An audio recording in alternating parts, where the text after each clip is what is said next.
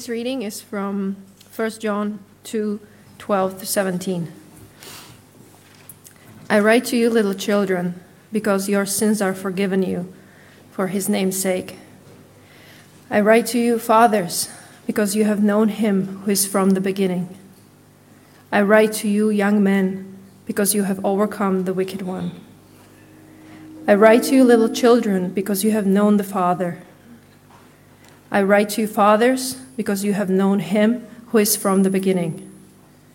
I have written to you, young men, because you are strong, and the word of God abides in you, and you have overcome the wicked one. Do not love the world or the things in the world. If anyone loves the world, the love of the Father is not in him. For all that is in the world, the lust of the flesh, the lust of the eyes, and the pride of life, is not of the Father, but is of the world. And the world is passing away, and the lust of it. But he who does the will of God abides forever. Amen. All right. Well, we'll I want to invite you to open your Bibles if, um, if you weren't already there, um, whether it's on your phone or whether you have a, a physical Bible with you.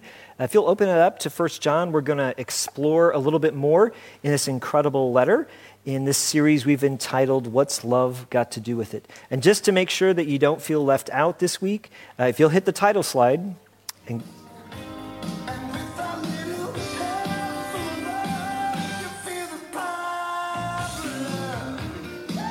There we go. I know, I just keep getting stranger, but that's all right. Thank you for loving me and for your grace towards, uh, towards me. Um, deep in my heart, somewhere is, is the dream to actually be able to really play a guitar. But maybe in heaven. We'll see. We'll see what happens. When we look at the gospel, and when we look at this letter of First John, there's a central theme that permeates so much of what we see. And it is simply this real happiness the life that you're looking for, that I'm looking for, is found in living in union with God through faith in Jesus Christ. And so that's, that's the first half of it. But the second half is, is not only do we live in union with Him because of what Jesus did, but then we live out His love towards others. And so we become a part of His work, of His plan, of His good news. And, and when we can truly grasp that that is the greatest pursuit in all of life is to live united with Christ, to honor Him with our lives, and then to show His love to those around us, your life will be filled, even when you walk through darkness, with incredible joy. And, and even as we sang before, you will see victory because you'll see God doing things in you and through you because His pleasure resides in those who worship and praise Him. One of the great things about being a church, being a body of believers with diverse backgrounds and, and, and being filled together with the presence of the Holy Spirit, is that we're able to learn from one another. And I promise you, I, I make this statement often uh, whenever we have baptism that the best sermon you will ever hear that day will be coming from what is said in the, in the baptistry. And last week, um, after service, Kyrick made an observation that was absolutely phenomenal. Um, it's like, man, I wish you would have said that. And, and I could have just sat down. We could have forgotten the whole sermon because it was so, so good. Here's what he said He says, I was thinking when, when you read through 1 Corinthians' description of love, that you could take the word love and just substitute Jesus. And it is so powerful. Let me just read it to you right. In fact, let's put it up on the screen. 1 Corinthians 13, 4 through 8. Jesus is patient. Jesus is kind. Jesus does not envy. Jesus does not boast. Jesus is not proud. Jesus does not dishonor others. Jesus is not self seeking. Jesus is not easily angered. Jesus keeps no record of wrongs. Jesus does not delight in evil, but rejoices with the truth. Jesus always protects, always trusts, always hopes, always perseveres. Jesus never fails. And, not only is that just a great insight, it's incredible theology as well, because as we go farther into, into the letter of First John, we see this bold statement that John makes where he says that, that God is love. Love emanates from his character, from his nature. And so it's very appropriate to put his name there in the place of love because he is the source of love. And he is the life that you and I are all looking for. Well, as we approach this next portion of the passage, I want to set the context um, for, for where we're going to go by, by backing up a couple verses from where we read uh, and examine the command to love. Because um, what John gives us is he reminds us of Jesus' own words. In verse, in verse 7, he says this Beloved, I am writing to you no new commandment, but an old commandment that you had from the beginning. The old commandment is the word that you have heard. At the same time, it is a new commandment that I am writing to you, which is true in him, which is in Jesus, and in you. Because the darkness is passing away and the true light is already shining. Verse 9. Whoever says he is in the light and hates his brother is still in darkness. Whoever loves his brother abides in the light, and in him there is no cause for stumbling. But whoever hates his brother is in darkness and walks in darkness and does not know where he is going because the darkness has blinded his eyes. John is reminding us of what is most important when Jesus is asked what is the most important commandment in all of the Bible, he refers back to the Shema in the Old Testament. He says, You shall love the Lord your God with all your heart, with all your soul, with all your mind, with all your strength. And the second is like it, you shall love your neighbor as yourself. And the reason that those two go together so, um, so well is that the way that God has designed for us to express our love for Him is through our love for one another. You see, love is always a cross, it always is cruciform, it is cross shaped, and that our love for God will always be expressed, just like the outstretched arms on a cross, in a love that reaches out to others. Now, last week I, I tried to, to give you a little bit more of a definition of, of what biblical love really looks like. And that's what we've been exploring this whole series. It's not an emotion, it's not a response. True love is sacrificial. True love serves. And I used a little acrostic, so if you, were, if you were here last week, I just want to remind you, if you weren't here, I want to catch you up, that true love, real love, serves others because this is the love that God has shown to us in Jesus. And so I gave you that little acrostic there that calls us to sacrifice ourselves. That's why Jesus said, if you want to follow him, we have to deny ourselves, take up our cross, and then pursue him, become like him. It requires, true love requires an offering of ourselves, a laying aside of our rights, of our desires in order to serve the needs of another. With that, we need to empathize with others. We need to place ourselves in their shoes.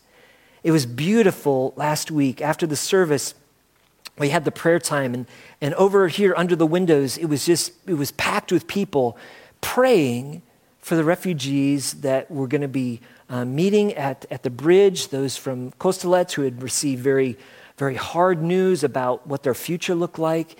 It was beautiful seeing people in prayer standing in their place and lifting them up.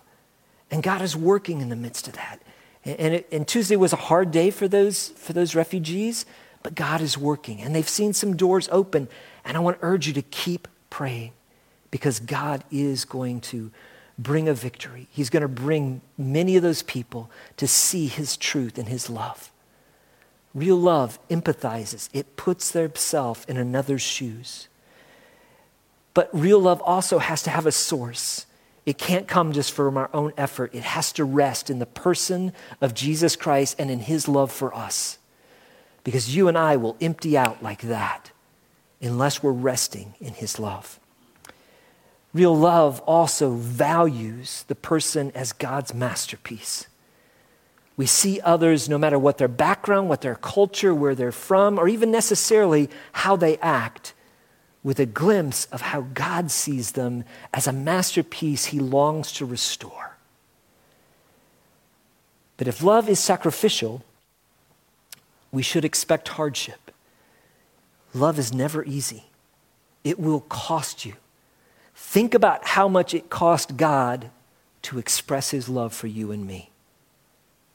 He gave what was most precious, the, the dearest, closest relationship that he had, the greatest treasure of his heart, God the Father willingly gave in giving his son Jesus for us.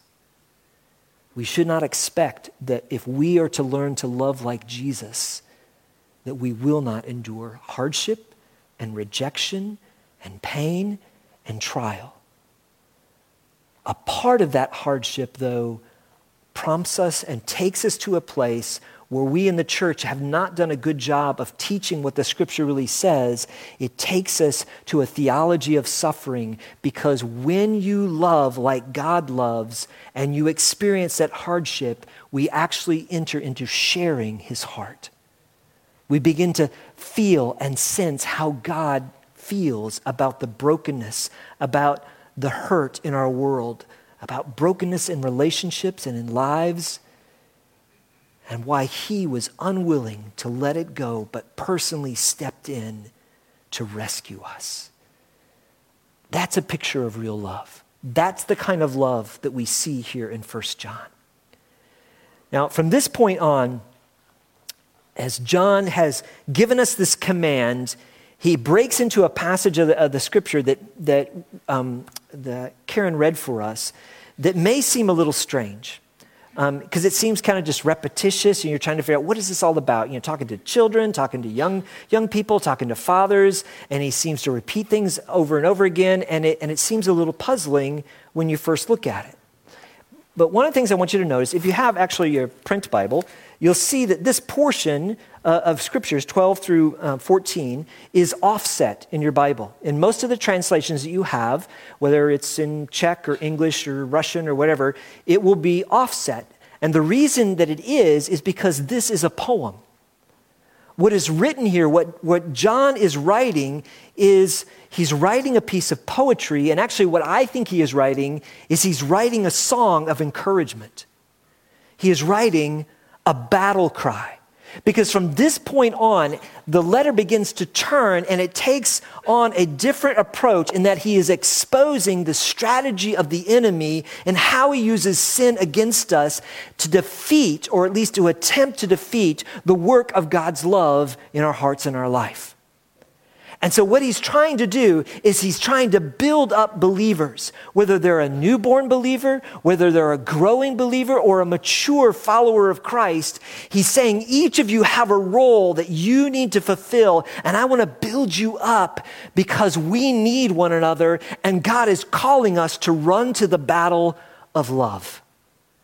And so, what this really is, is, a, is an anthem much like the song that we sang, I'm going to see a victory, the battle belongs to the Lord. That's the kind of song this is when you, if you look at it in the original language and, and if we could have felt it in the context of the first century as in the way that they use poetry, it would have, we would have heard it like a song that would have stirred our hearts.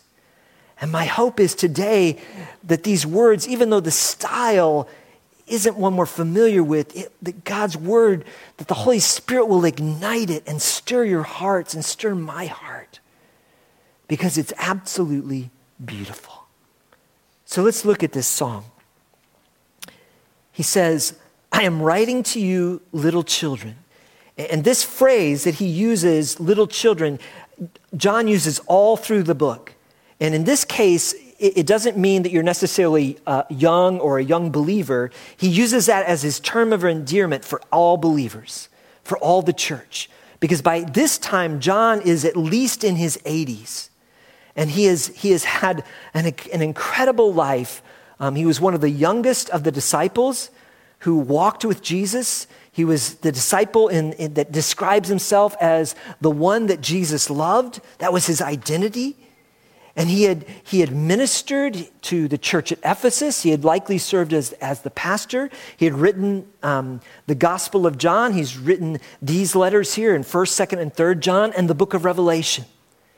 But his core heart, especially later in life, is that of a pastor who absolutely loves God's people. And so he always addresses them as little children. It's, it's a term of love. He says, I'm writing to you, little children, because your sins are forgiven for his name's sake, for Jesus' sake. He's writing in this song, the first thing that you need to remember, believer, is you are forgiven. You need to remember your identity. The second thing he says is, I'm writing to you, fathers. And in the way he's writing this, this could be fathers and mothers. He's speaking to those who are in leadership within the church, who are mature Christ followers. And he's, and he's saying this to, to remind us because you know him who is from the beginning. And we'll unpack that phrase in just a little bit. But he has a little bit different message for us and what he's reminding us of. If you've been a follower of Jesus for a long time, you need to tune into what he's saying here, and we'll unpack it. Um, I'm writing to you, young men, and that it also could be young men and young women. He's saying growing believers, those who've come to faith um, in Him and you're beginning to grow. And He's reminding you of this because you have overcome the evil one. That's another theme that runs all through this letter is that you in Christ are an overcomer. That's one of the reasons why we sang that song, We're going to see a victory, because the battle does belong to the Lord. I write to you, children, and here it's a different word. This is referring to newborn believers because you know the Father. I write to you, fathers, because you know him who is from the beginning. He repeats exactly the same thing in that this stanza of the song. And then he goes and I says, I write to you, young men, because you are strong, and the word of God abides in you, and you have overcome the evil one. So this section, this battle hymn, is incredibly important. Because when, when you look at it, at least in, in my heart, as I was studying and looking, um, looking um, at this passage, it reminded me of how Israel was designed to go into battle. When God sent Israel into battle against another nation, do you know who was, who was on the front lines? The very first people that were there in the battle. Anyone want to guess who that was? Judah, Judah, yes, that was the first tribe. Very good. X bonus points for that one on the, on the tribe. Anyone, anyone else who guess? The singers, the musicians. Okay, now we tend to think, you know, uh, of musicians, you know, sometimes our image is, you know, a little like karaoke band kind of a thing, or sitting off in the side in a club, you know. Um, but in Israel's day, the people who were first in line to face the spears and the arrows were the musicians. Now, that doesn't happen much in, in modern battle, but it happened then because what they were saying was a reminder that our confidence is not in our ability. It is not in our armor. It is not in our horses. It's not in our chariots. It's not in our arrows. It's not in our spears. Our confidence is in the Lord. The battle belongs to the Lord. And that's why the musicians went first, is because the thing that the people of God had to remember is if they were going to see a victory, it was going to be because of what God would do. And so, therefore, the only right response, the only way to truly prepare for battle, was to praise him. Now, there's a certain degree where even in, in pagan cultures, you'll hear, you know, they'll, they'll, they'll do songs or chants or screams or, or, or different things to kind of pump them up, themselves up for battle, but it wasn't like that. This was worship that went before him. And that's what John is doing here. He is stirring up the hearts of the church to remind them who they are in Christ, because in just a few more verses, he's going to reveal the strategy of the enemy. So, set between the command to love and the strategy of the enemy that seeks to do war against you is this battle hymn that is absolutely fantastic. Verse 12 I'm writing to you, little children, remember your sins are forgiven. What he's saying is the place that we have to begin for every believer, if we're going to live a life of victory, if we're going to understand the love of God, if we're going to see victory over sin in our lives, is we need to remember our position in Jesus Christ. He has called you his own. You are clothed with Jesus' righteousness. Now run to the battle of love in confidence. It's not about your might or your strength.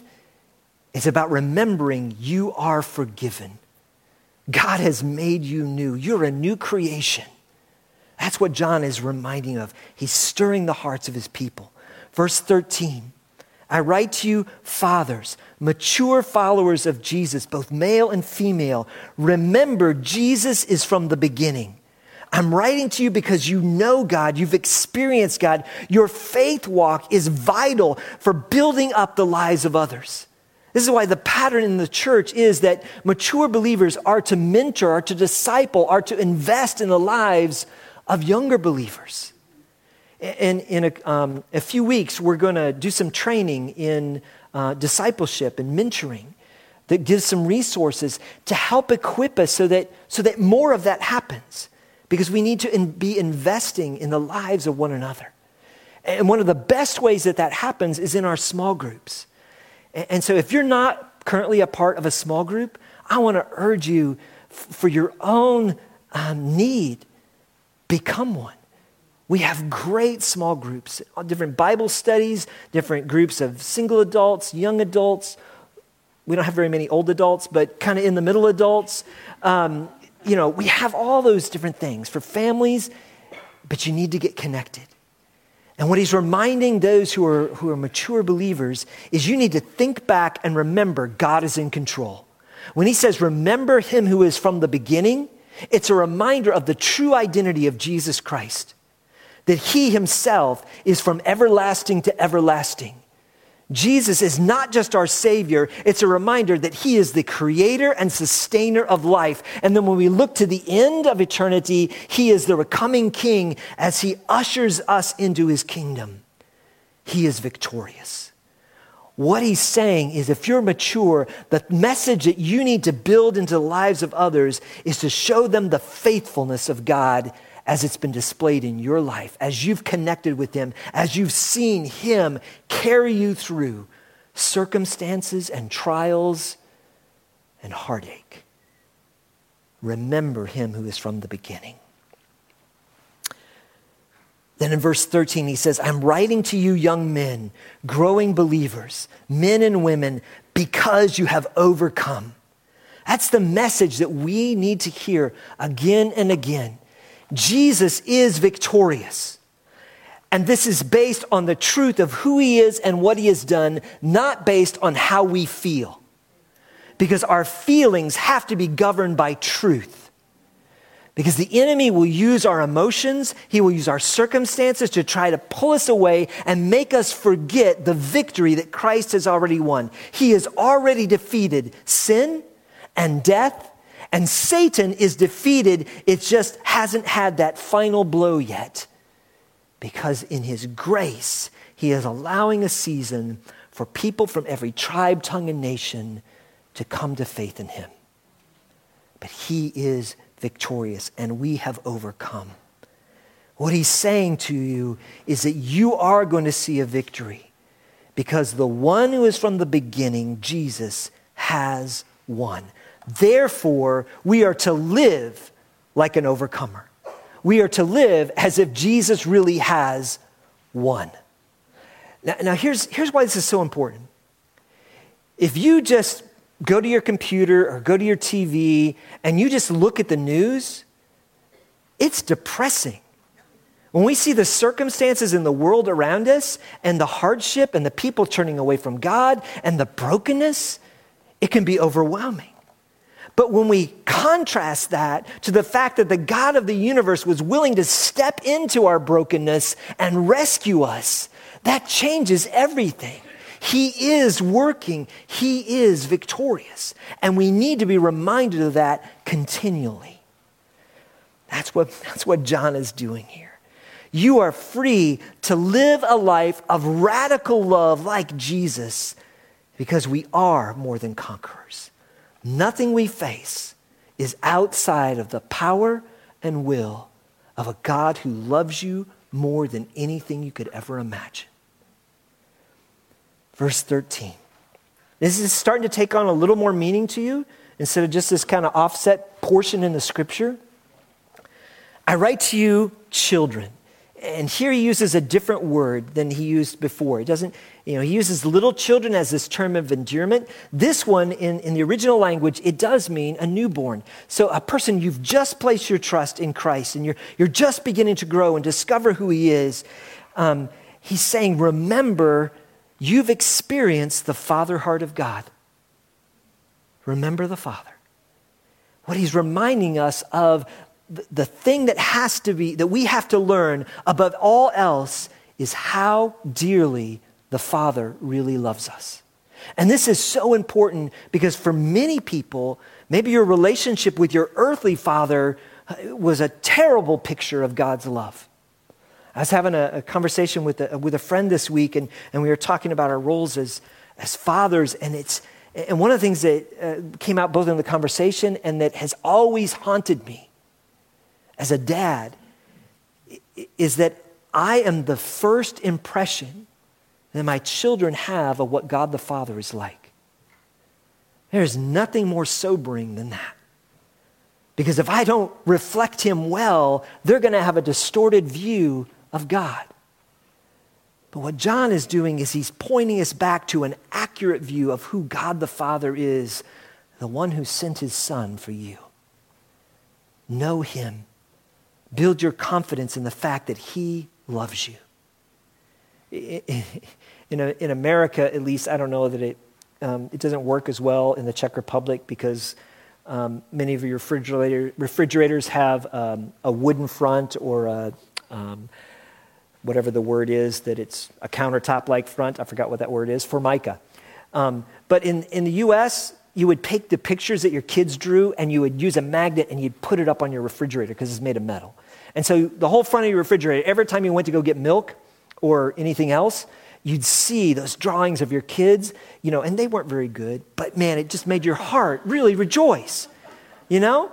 That's what God does with us. Now, I don't know that He has a refrigerator, but He's got your stuff in front of Him all the time, going, that one's mine.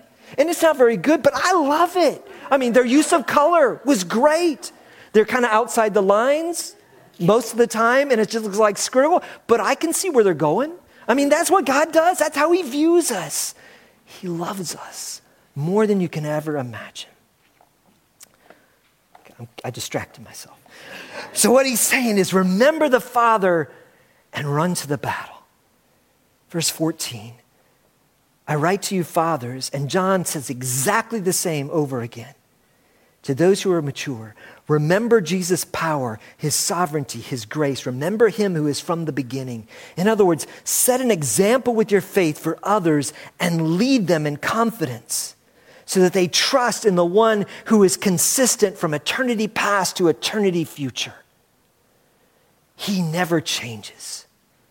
And as you walk with the Lord over the course of a life, through all the trials and all the seasons, you see the consistency of God in a way that others who are walking into those trials need to be reminded of.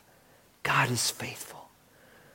For those of you who are older in the faith, we need to be encouraging others, showing them God's faithfulness. That's what he's reminding them of.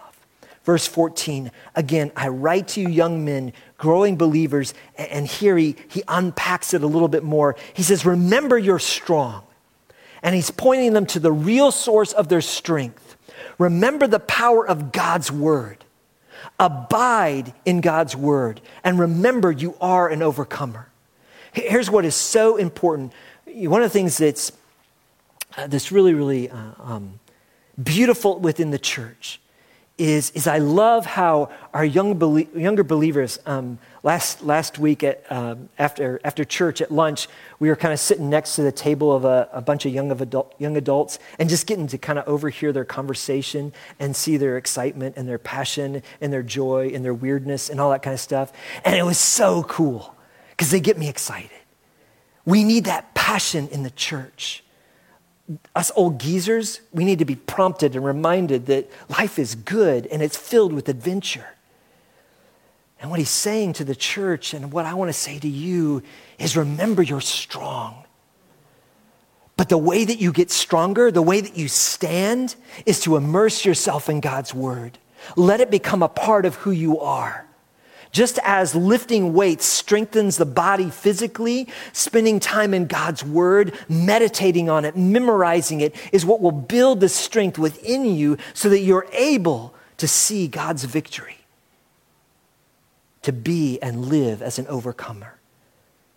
Remember the word of God in your hearts. That's what John's trying to point out to us.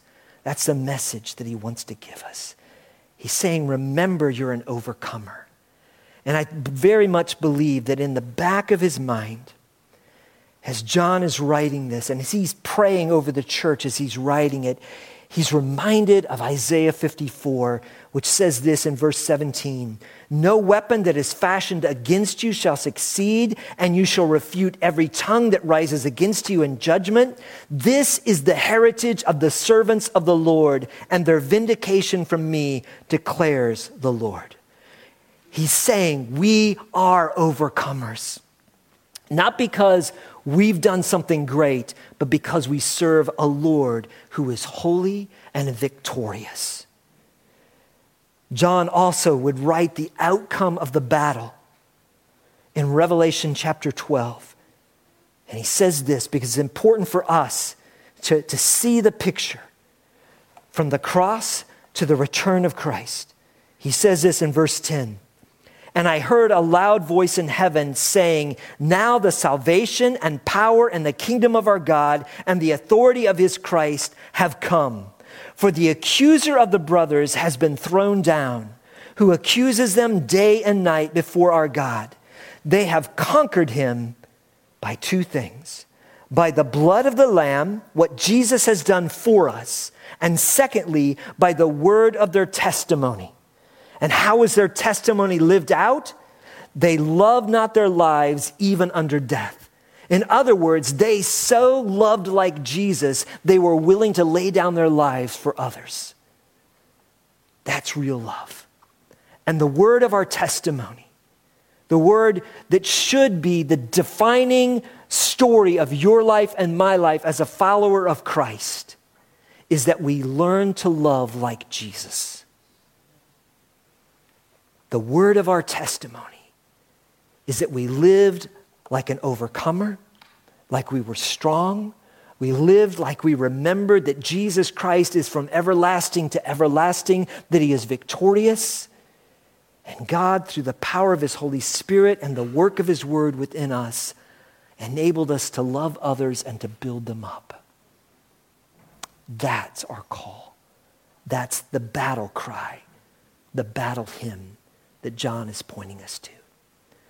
Now, when I wrote this message, I was going much farther, but time is up. So I'm just going to put a bookmark right there. And we'll come back and we'll look at, at what's next next week. But would you stir, bow your heads with me? Lord God,